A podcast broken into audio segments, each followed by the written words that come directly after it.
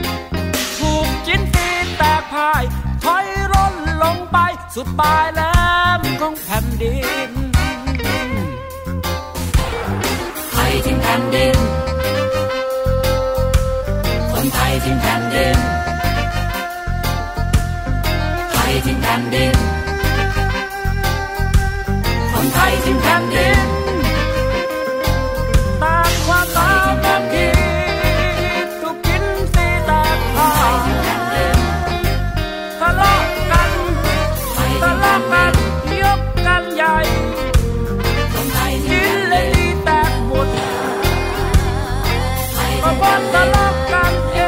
that pumpkin.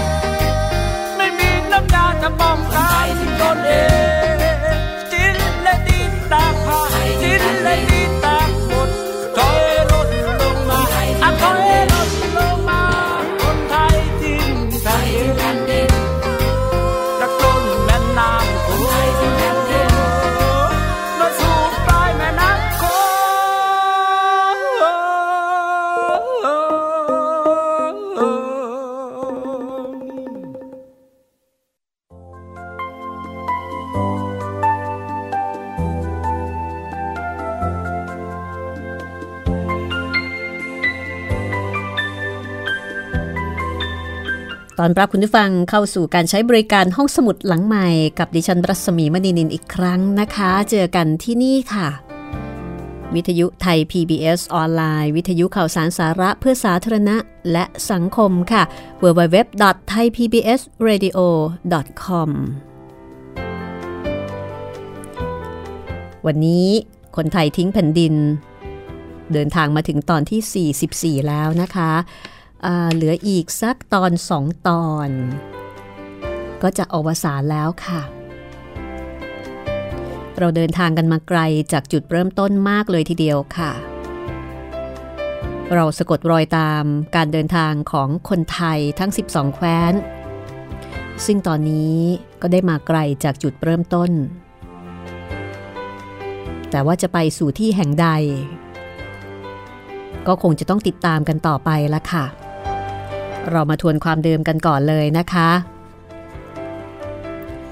ความเดิมตอนที่แล้วสีเผากับคำอ้ายให้เหตุผลว่าทำไมถึงเครียดแค้นอีกฝ่ายประวินซึ่งเป็นที่ปรึกษาจามาเดวีจึงตัดสินใจว่าจะถอนกำลังออกจากสนามรบไม่ช่วยคำอ้ายแต่ก็มีข้อแม้ว่าคนไทยจะสามารถสนับสนุนอังกาซึ่งเป็นอดีตเจ้าเมืองซัมหงได้เพียงการสนับสนุนทหารให้อังกาเอาไปรบกับคำอ้ายด้วยตัวเองก็คือห้ามช่วยรบแต่สนับสนุนทหารได้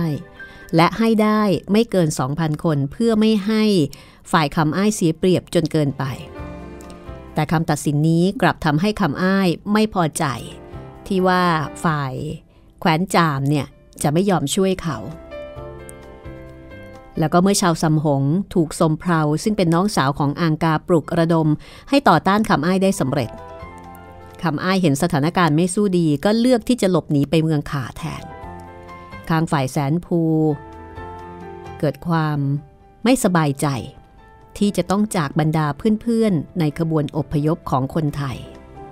แม้ว่าตอนนี้เขาจะมีคู่ครองก็คือจามาเดวี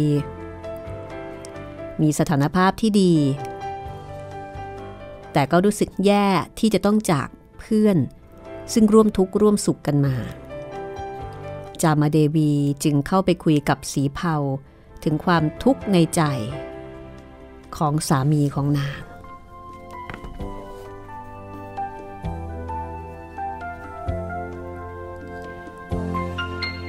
เรื่องราวจะเป็นอย่างไรต่อไปนะคะเชิญติดตามได้เลยค่ะคนไทยทิ้งแผ่นดินผลงานของคุณสัญญาผลประสิทธิ์สำนักพิมพ์เคร็ดไทยจัดพิมพ์ตอนที่44ค่ะ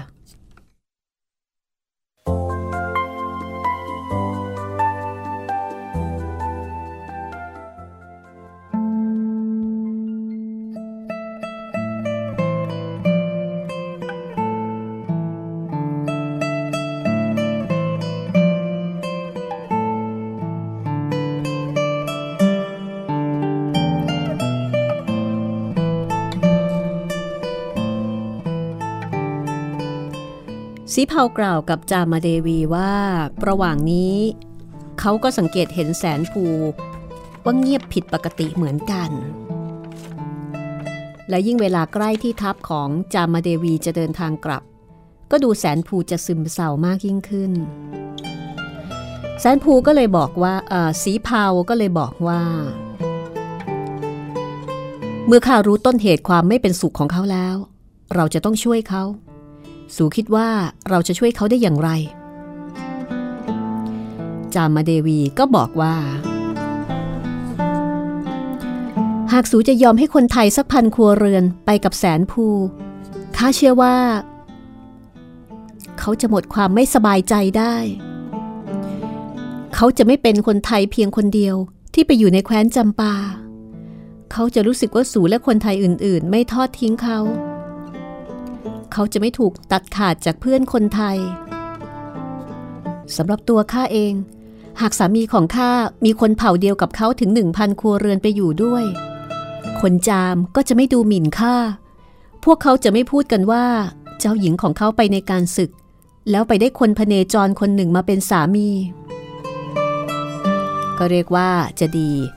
ต่อทั้งสองฝ่ายทำให้แสนภูไม่เหงาไม่โดดเดี่ยว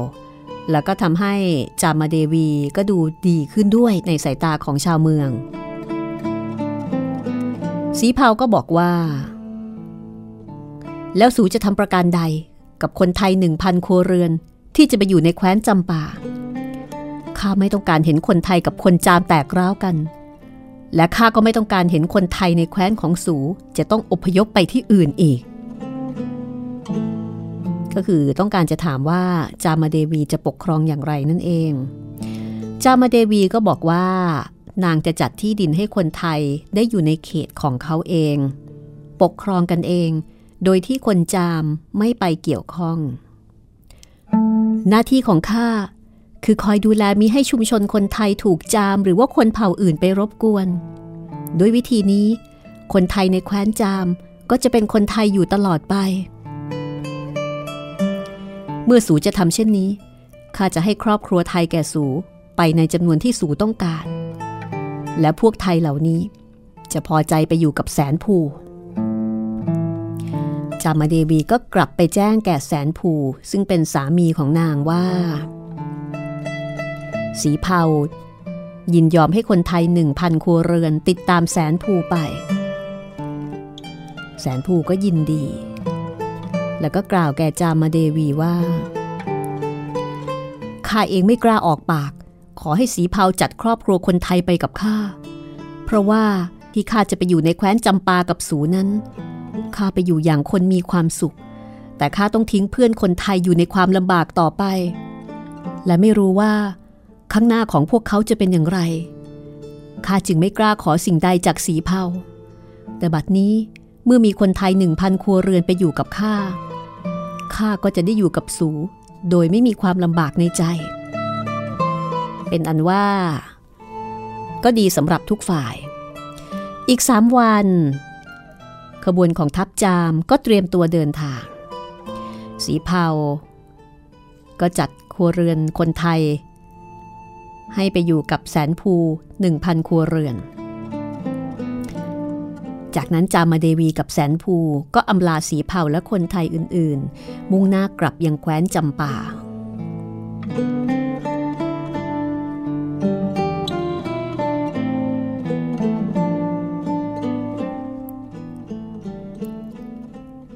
ในตอนที่กำลังจะเดินทางกลับแสนภูก็มองหาเหล่าอ้ายซึ่งเป็นเพื่อนซีเพื่อนสนิทของเขาที่เคยร่วมทุกข์ร่วมสุขมาด้วยกันแต่เขาก็ไม่เห็นเหล่าอ้ายในหมู่คนที่ออกมาพบเขาแสนภูก็เลยหันไปถามสีเผาว่าคนหนึ่งที่ข้าอยากเห็นมากกว่าคนอื่นอยู่ที่ไหนกันเล่าข้ารู้ว่าสูหมายถึงใครเขาอยู่ในกระโจมที่พักของเขา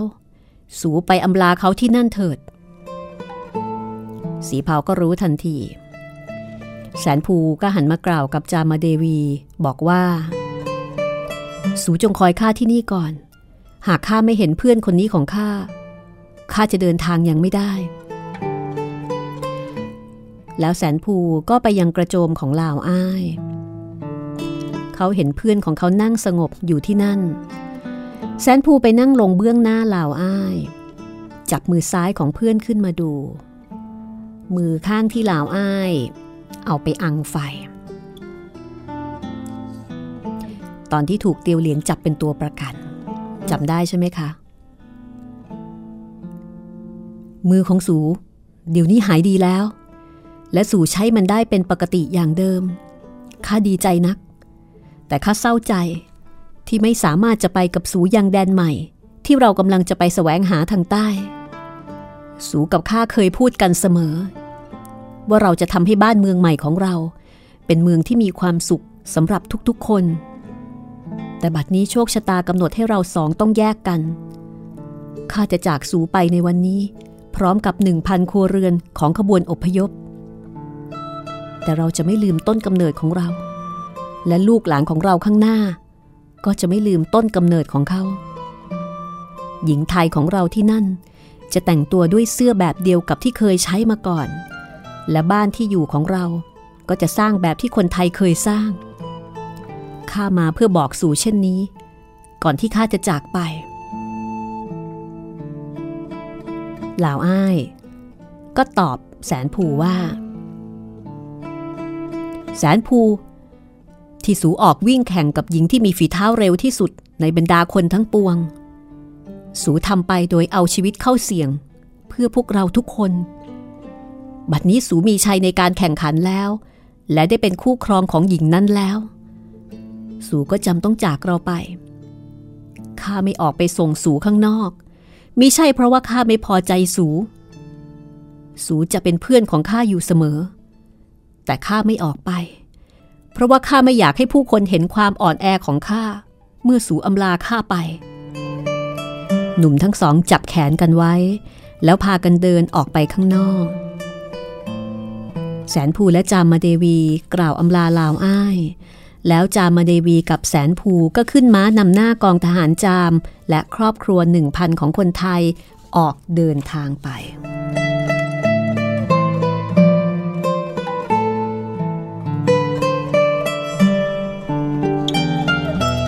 วันรุ่งขึ้นสีเผากับลาวอ้ายก็ไปพบอดีตเจ้าเมืองซำหงก็คืออังกาซึ่งมีนางสมเพลาอยู่ที่นั่นด้วยนางสมเพลาซึ่งเป็นน้องสาวของอังกาสีเผาก็บอกว่าบัดนี้ขบวนอพยพจะต้องลาอังกาแล้วก็สมเพลาเพื่อที่จะเดินทางต่อไปข้ามาขอให้สูแนะนำว่าข้าควรจะเดินทางไปทางใด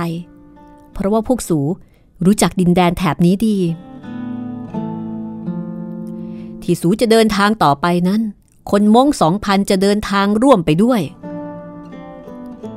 สีเผาก็บอกว่าพวกเรายินดีนักที่คนของสูจะร่วมเดินทางไปกับเราแต่ว่าที่ดินแถบนี้ตามที่เราได้ลองเพาะปลูกแล้วเป็นที่ดินอุดมและยังมีที่ดินเหลือสำหรับการเพาะปลูกอีกมากคนของสูเองก็มีไม่มากนักข้าสงสัยว่าเหตุใดคนม้งถึง 2,000 คนจึงจะอพยพไปจากที่นี่ด้วยเล่าอังกาก็บอกว่าเวลานี้เมืองซำหงของเรามีคนมากเกินไปเราจึงจะให้ 2,000 คนอพยพไปหาที่อยู่ใหม่และเมื่อคนไทยบังเอิญผ่านมาทางนี้เราก็จะขอติดตามไปด้วยเราจะไม่หาความเดือดร้อนให้แก่ใครเพราะว่าพวกเราจะอยู่เป็นชมรมเล็กเสมอแล้วใครเล่าที่จะนำคนม้ง 2,000 นั้นไปอังกาก็หันไปทางน้องสาวของตนนางสมเพลาก็ตอบว่าข้าจะเป็นหัวหน้านำไปเองเหล่าอ้ายก็บอกว่าข้ายินดีที่สมเพลาจะนำคนม้งลงไปทางใต้ร่วมกับเราสมเพลากับข้าได้ร่วมทำงานกันมาแล้วในเรื่องของคำอ้ายคราวนี้เมื่อลงไปทางใต้เราคงจะได้ร่วมทำงานกันอีกเพราะไม่ว่าหน้าที่ใดๆความยุ่งยากจะเกิดได้เสมอสีเผาก็กล่าวแก่สมเพลาว่าเราจะต้องให้สูช่วยอีกมากเพราะว่าในเบื้องต้นเราเองก็เป็นคนแปลกหน้าสำหรับดินแดนข้างล่างตั้งแต่เราออกจากดินแดนเดิมของเรามาจนถึงที่นี่เราต้องเดินทางบกตลอดมาเพราะว่าแก่งน้ำในแม่น้ำโขงทำให้เราล่องแพไม่ได้กว่าจะถึงที่นี่คนของเราต้องลำบากอย่างสาหัสและจำนวนหนึ่งเสียชีวิตไปสู่คุ้นเคยกับดินแดนแถบนี้อย่างน้อยสู่ก็ได้รู้เกี่ยวกับดินแดนข้างล่างนี้บ้างสู่จะบอกเราได้หรือไม่ว่าเราจะต้องเดินทางด้วยเท้าของเราตลอดทางและตลอดไปหรือนี่จะเป็นโชคชะตาของเราหรือ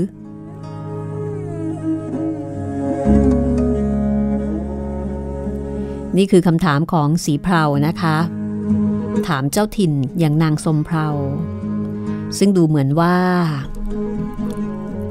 อังกาซึ่งเป็นพี่ชายก็คงจะมีความมุ่งหมายอะไรบางอย่างที่ไม่ใช่เป็นไปเพื่อชาวม้งเท่านั้นแต่น่าจะเป็นไปเพื่ออนาคตของน้องสาวตัวเองด้วย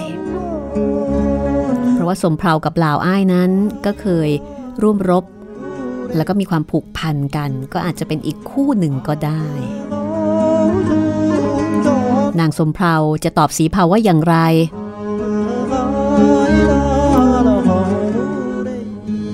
ดี๋ยวกลับมาฟังแล้วก็ติดตามเรื่องราวต่อจากนี้ในช่วงหน้าค่ะ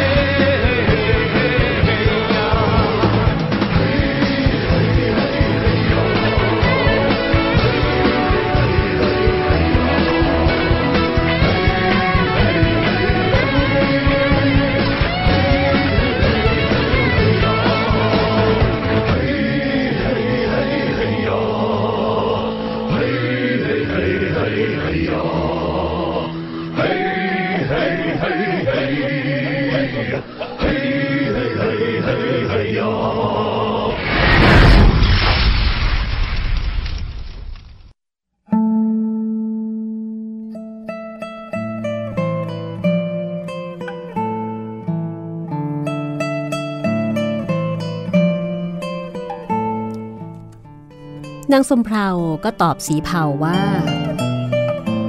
หากสูจะเดินทางบกจากที่นี่สูต้องใช้เวลาอีก20วันเพื่อผ่านเทือกเขาสูงที่สูเห็นอยู่ข้างหน้าจากนั้นสูก็จะไปถึงทุ่งกว้างใหญ่แห่งหนึ่งนั่นเป็นดินแดนของชาวข่าซึ่งอาศัยอยู่ในแว่นแคว้นทั้งหมดข้างล่างนี้ชาวข่าเหล่านี้จะไม่ยอมให้สูผ่านดินแดนเข้าไปอย่างแน่นอน ข่าเป็นเผ่าที่ดุร้ายคนพวกนี้จะไม่จับเฉลยขังไว้แต่จะฆ่าเสียทั้งหมดสูได้เห็นน้ำใจอันกล้าหาญของคนข่าแล้วเมื่อครั้งที่สูต่อสู้กับคนพวกนี้เราชาวมงเวลาที่เราต้องการจะขู่เด็กที่ซุกซนของเราเราจะตะโกนว่าพวกข่ามาแล้วแล้วเด็กของเราก็จะวิ่งมาหาเราทันทีถึงแม้พวกสูจะผ่านการขัดขวางของพวกข่าไปได้การเสียชีวิตจำนวนมากจะต้องเกิดขึ้นแต่ถ้าจากที่นี่สูจะล่องแพไปตามลำน้ำโขงสูจะผ่านดินแดนของพวกข่าไปได้โดยพวกข่าจะทำร้ายคนของสูได้ก็จากชายฝั่งเท่านั้นแต่ว่าลำน้ำโขงในตอนนี้ยังเต็มไปด้วยเกาะแก่งและน้ำโจรแม้จะไม่รุนแรงเหมือนแม่น้ำโขงตอนบนแต่ก็ถือว่าเป็นอันตรายได้ไม่น้อยไม่ว่าคนไทยจะใช้เส้นทางใดเราชาวม้งจะติดตามไปแท้จริงเราไม่ชอบคนข่านักโดยเฉพาะเมื่อพวกนี้มายึดเมืองซำหงของเราอยู่หลายเดือนเราขอบใจที่สูบอกแก่เราเช่นนี้เราจะอาศัยลำน้ำโขงเป็นเส้นเดินทางเราจะไม่ไปทางบกเพราะเราไม่ต้องการให้คนข่าเกลียดชังเราเราต้องการจะเลี่ยงการต่อสู้กับคนในดินแดนแถบนี้จากนั้นก็มีการสร้างแพจำนวน 1,000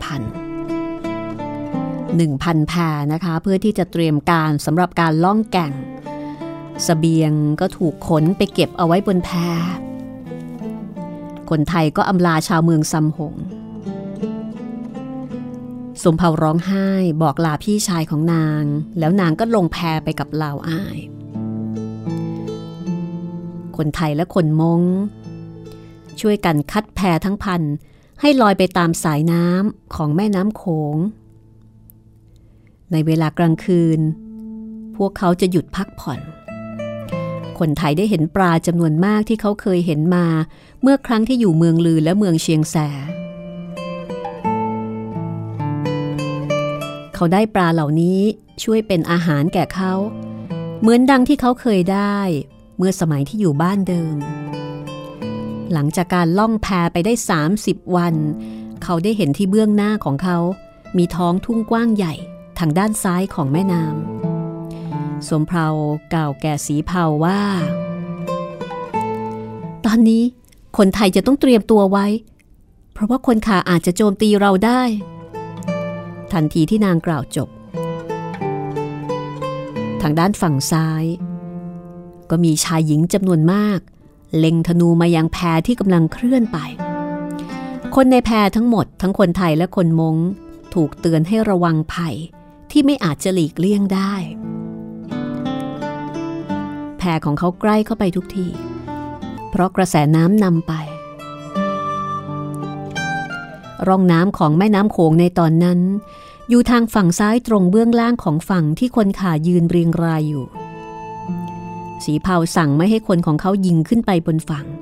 แต่ให้กำบังตัวไว้ตามแต่จะทำได้ก็คือไม่รบด้วยไม่โต้ตอบได้แต่ป้องกันตัว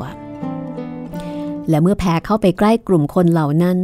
สีเผาก็เห็นคำอ้ายยืนอยู่ที่ริมฝั่งแม่น้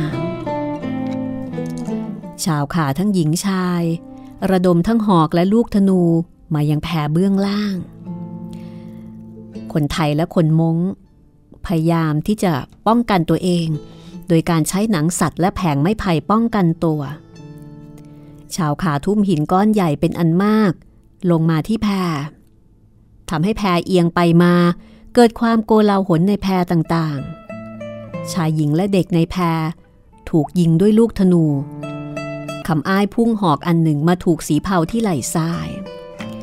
แล้วก็ลงไปปักที่กระสอบข้าวโพดสีเผากระชากหอกนั้นออกมาแต่ก็ไม่อาจจะพุ่งกลับไปยังคำอ้ายได้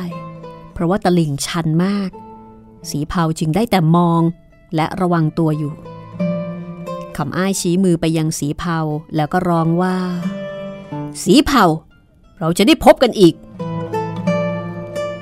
ในขณะที่สีเผาเปล่งเสียงว่า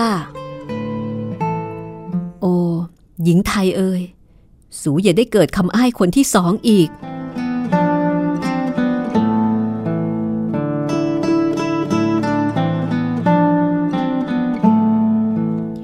บัดนี้เบื้องหน้าของขบวนอพยพแม่น้ำโขงกำลังจะผ่านเขาหินที่สูงตระหง่านเสียบขึ้นไปบนฟ้าบนสองฟากแม่น้ำและพ้นจากนั้นไปเป็นเทือกเขายาวเหยียดไปข้างหน้าคนไทยจำนวนมากในแพได้รับบาดเจ็บและหลายคนเสียชีวิตไปแต่บัดนี้ทุกคนถูกสั่งให้เตรียมพร้อมสำหรับอันตรายใหม่ที่กำลังจะมาถึงกระแสน้ำที่บัดนี้ไหลเชี่ยวแพจำนวนหนึ่งพลิกคว่ำที่น้ำโจรและที่แก่งน้ำทั้งชายหญิงและเด็กทั้งคนไทยและคนม้งต้องเกาะแพไว้แน่นมีให้ถูกสลัดออกไปแต่บางครั้งน้ำจะท่วมมิดแพเป็นเวลานานเกินกว่าที่คนจะกลั้นหายใจไว้ได้ผู้คนทั้งหญิงชายทั้งเด็กผู้ใหญ่ต้องหลุดหายไปในกระแสน้ำเสบียงและสิ่งของเป็นอันมากต้องพลัดตกลงไปจากแพแต่เมื่อขบวนแพผ่านเทือกเขาอันยาวนี้ไปแล้วแม่น้ำโขงแพตัวเป็นลำกว้างกระแสน้ำไหลสงบสีเผาสั่งให้หยุดพักและคนไทยในแพก็ขึ้นไปบนฝั่งขบวนอพยพทำพิธีเส้นไหว้คนตายอ้อนวอนแม่น้ำโขงให้ระงับความโกรธต่อพวกเขาอีก3 วันต่อมาพวกเขาลงแพกันอีกครั้งหนึ่งบัดนี้พวกเขาเคลื่อนไปอย่างสงบเป็นเวลา8 วัน2 ฝั่งของแม่น้ำโขงที่ทอดไปเบื้องหน้าเป็นทุ่งกว้างที่ค่อยๆลาดลงมายังฝั่งเมื่อดวงตะวันกำลังจะเยื้องไปทางตะวันตกลำน้ำโขงได้เลี้ยวโค้งไปทางซ้าย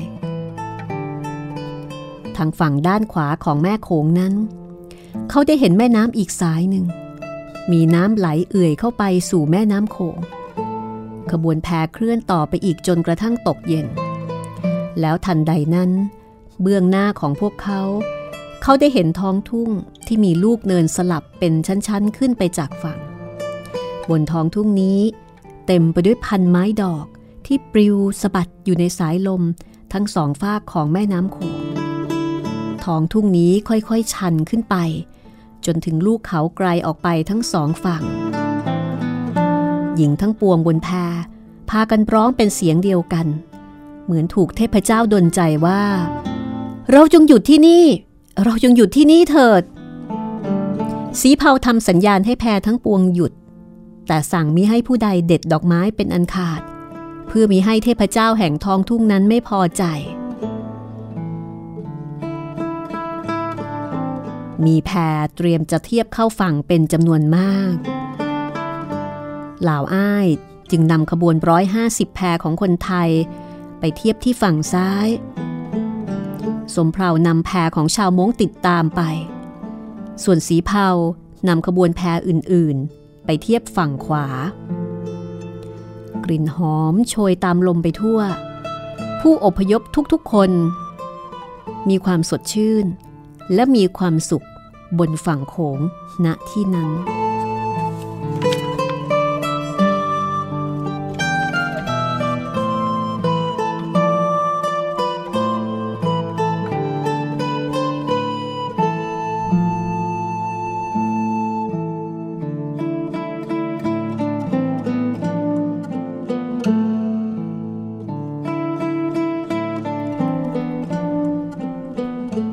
ด้านของสีเผา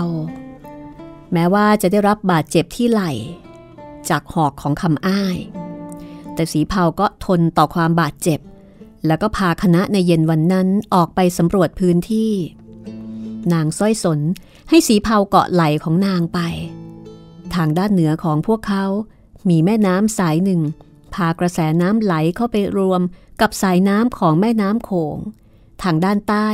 มีทะเลสาบน้ำจืดอยู่แห่งหนึ่งสีเผากับคณะของเขาพากันขึ้นไปบนยอดเขาด้านตะวันตกมองเห็นพื้นดินทอดไปไกลจนถึงขอบฟ้าซึ่งที่นั่นมีภูเขายอดไม่สูงนักตั้งเป็นแนวท ทางตะวันออกนั้นท้องทุ่งที่ขึ้นลงทอดยาวไปถึงริมแม่น้ำโขงมีกระแสลมที่เย็นจัดพัดมาจากทางเหนือเลยลงไปอีกเป็นเทือกเขาลูกเล็กๆที่ทอดไปทางตะวันตกลมที่นี่เย็นเหมือนกับที่บ้านเดิมของเรานางสร้อยสนกล่าวแก่สามีของนางขอให้เราตั้งหลักแหล่งกันที่นี่เถิดสูมองไปรอบๆแล้วจะได้เห็นว่าที่นี่เหมาะที่จะเป็นจุดที่เราจะตั้งหลักแหล่งใหม่ยิ่งนักอีกทั้งพวกเราก็เดินทางกันมาไกลแล้วกลุ่มคนที่ติดตามสีเผามากล่าวขึ้นซึ่งสีเผาก็เห็นด้วยถูกแล้วผืนดินที่นี่เหมาะยิ่งนักสำหรับเราจะตั้งเมืองใหม่พื้นดินไม่อุดมแต่ก็ไม่แห้งแล้งพูดถึงทำเลเล่ามีแม่น้ำสองสายสบกันมีท้องทุ่งกว้างใหญ่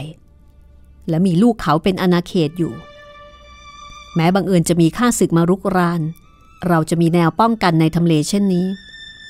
อากาศก็สดชื่นและหนาวเย็นไม่น้อยกว่าที่บ้านเดิมของเราแต่ว่าเพื่อนทั้งหลายของข้าเมื่อเราจะตั้งหลักแหล่งใหม่เราจะคิดถึงแต่ชั่วชีวิตของเรานั้นไม่ได้หากเราจะต้องคิดไปถึงลูกของเราและลูกของลูกเราในวันหน้าเราจะต้องคิดถึงความผาสุกของคนไทยทางใต้นี้สำหรับเวลานับด้วยร้อยปีจากเวลานี้เราจำเป็นจะต้องคิดให้ดีก่อนที่เราจะตั้งหลักแหล่งใหม่ไม่ว่าที่นี่หรือที่ไหนคืนนั้นสีเผากับคณะตั้งกระโจมบนยอดเขาดวงจันทร์เต็มดวงส่องแสงสว่างยิ่งดึกอากาศยิ่งหนาวเย็นน้ำค้างบนใบหญ้าจับตัวแข็งสีเผาออกจากกระโจมมานั่งด้านนอกคิดถึงบ้านเดิมของเขาที่เมืองลือเขายังจำได้ดีถึงอากาศในฤดูหนาวอันเยือกเย็นที่บ้านเดิมสีเผามองลงไปอย่างท้องทุ่งเบื้องหน้า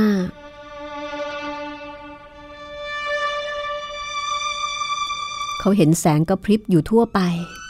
จากคบไฟที่คนไทยข้างล่างจุดขึ้นสีเผาหวนนึกถึงแสงไฟจากค่ายของเตียวเหลียงเมื่อทัพของคนไทยภายใต้กุมภาวาตั้งอยู่บนลูกเนินเพื่อรับการโจมตีจากทัพของเตียวเหลียงสีเผาคิดถึงเพื่อนๆคิดถึงธงผาผู้เสียชีวิตไปในการรบครั้งนั้นก่อนตายธงผาบอกกุมภาวาให้ไปบอกแก่รำพาภรรยาของเขาให้พาบุตรอพยพลงไปทางใต้ไปให้พ้นจากการรุกรานของจินสีเผายังจำได้ดีถึงถ้อยคำของกุมภาวาเมื่อกุมภาวาออกมานั่งนอกกระโจมเหมือนที่ตัวเขาเองกำลังนั่งอยู่เวลานี้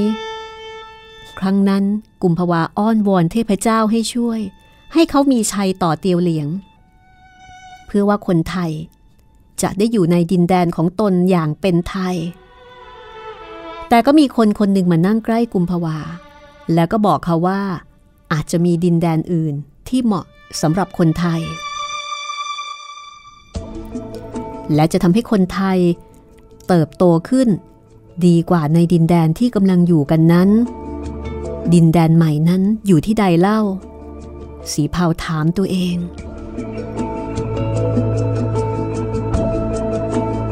บัดนี้คนไทยได้ลงมาทางใต้แล้วตามคำแนะนำก่อนตายของกุมภาวาแต่ดินแดนนั้นอยู่ที่ใดสีเผาหาคำตอบไม่ได้เพราะว่าทุกๆสิ่งทางใต้นี้เขาไม่มีความรู้เลยเรื่องราวจะเป็นอย่างไรต่อไปติดตามตอนหน้าคนไทยทิ้งแผ่นดินตอนที่45ขอบคุณเพลงประกอบนะคะจากภาพยนตร์คนไทยทิ้งแผ่นดินของกันตนาขอบคุณอัลบั้มซิลแอนด์แบมบูของคุณฮักกี้ไอเคิลแมนและขอบคุณนวนิยายคนไทยทิ้งแผ่นดินของคุณสัญญาผลประสิทธิ์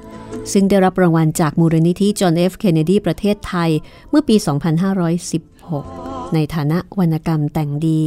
และทำให้เราคนไทยได้เข้าใจถึงจิตวิญญาณและรากเหง้าของความเป็นไทยพบกันใหม่ตอนหน้าสวัสดีค่ะพายุที่มืดดำสู่ทางสวยงามดังรุ่งเลื่อมลายสายลมวีดวานสายทานหลั่งไหลที่มีที่ไหนที่ใจ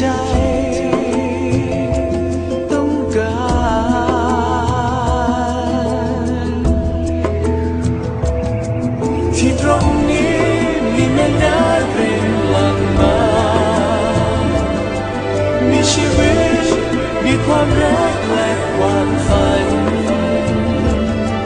ที่ตรงนี้ที่ได้พบคือสวรรค์อยู่ข้างในใจของเธอ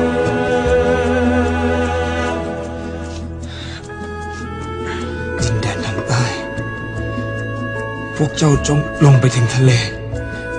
ยังมีแผ่นดินกว้างอยู่พวกเจ้าจงพาคนไทยที่เหลืออพยพไปที่นั่นถึงแม้มันจะแสนลำบากยากเข็นแค่ไหนแต่ที่นั่นพวกสูสามารถกำหนดชะตาของพวกสูเองได้คนไทยต้องมีอิสระ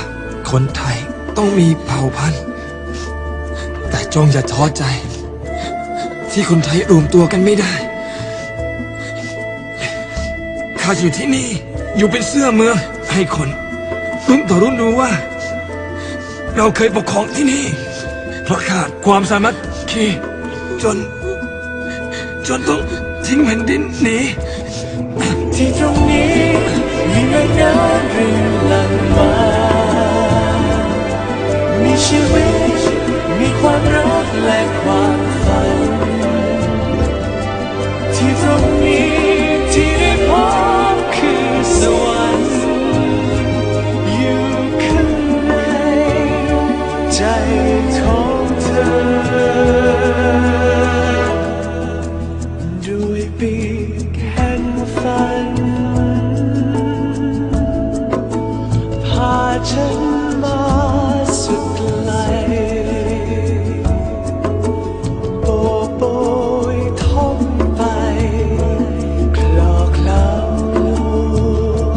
สายดา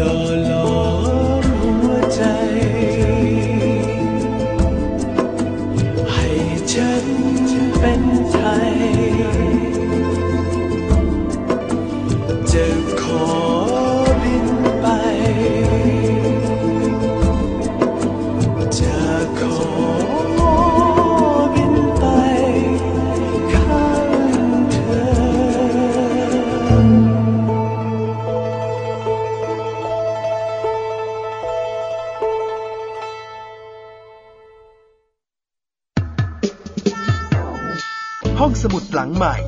สมุดที่ฟังได้ทางวิทยุกับรัศมีมณีนิน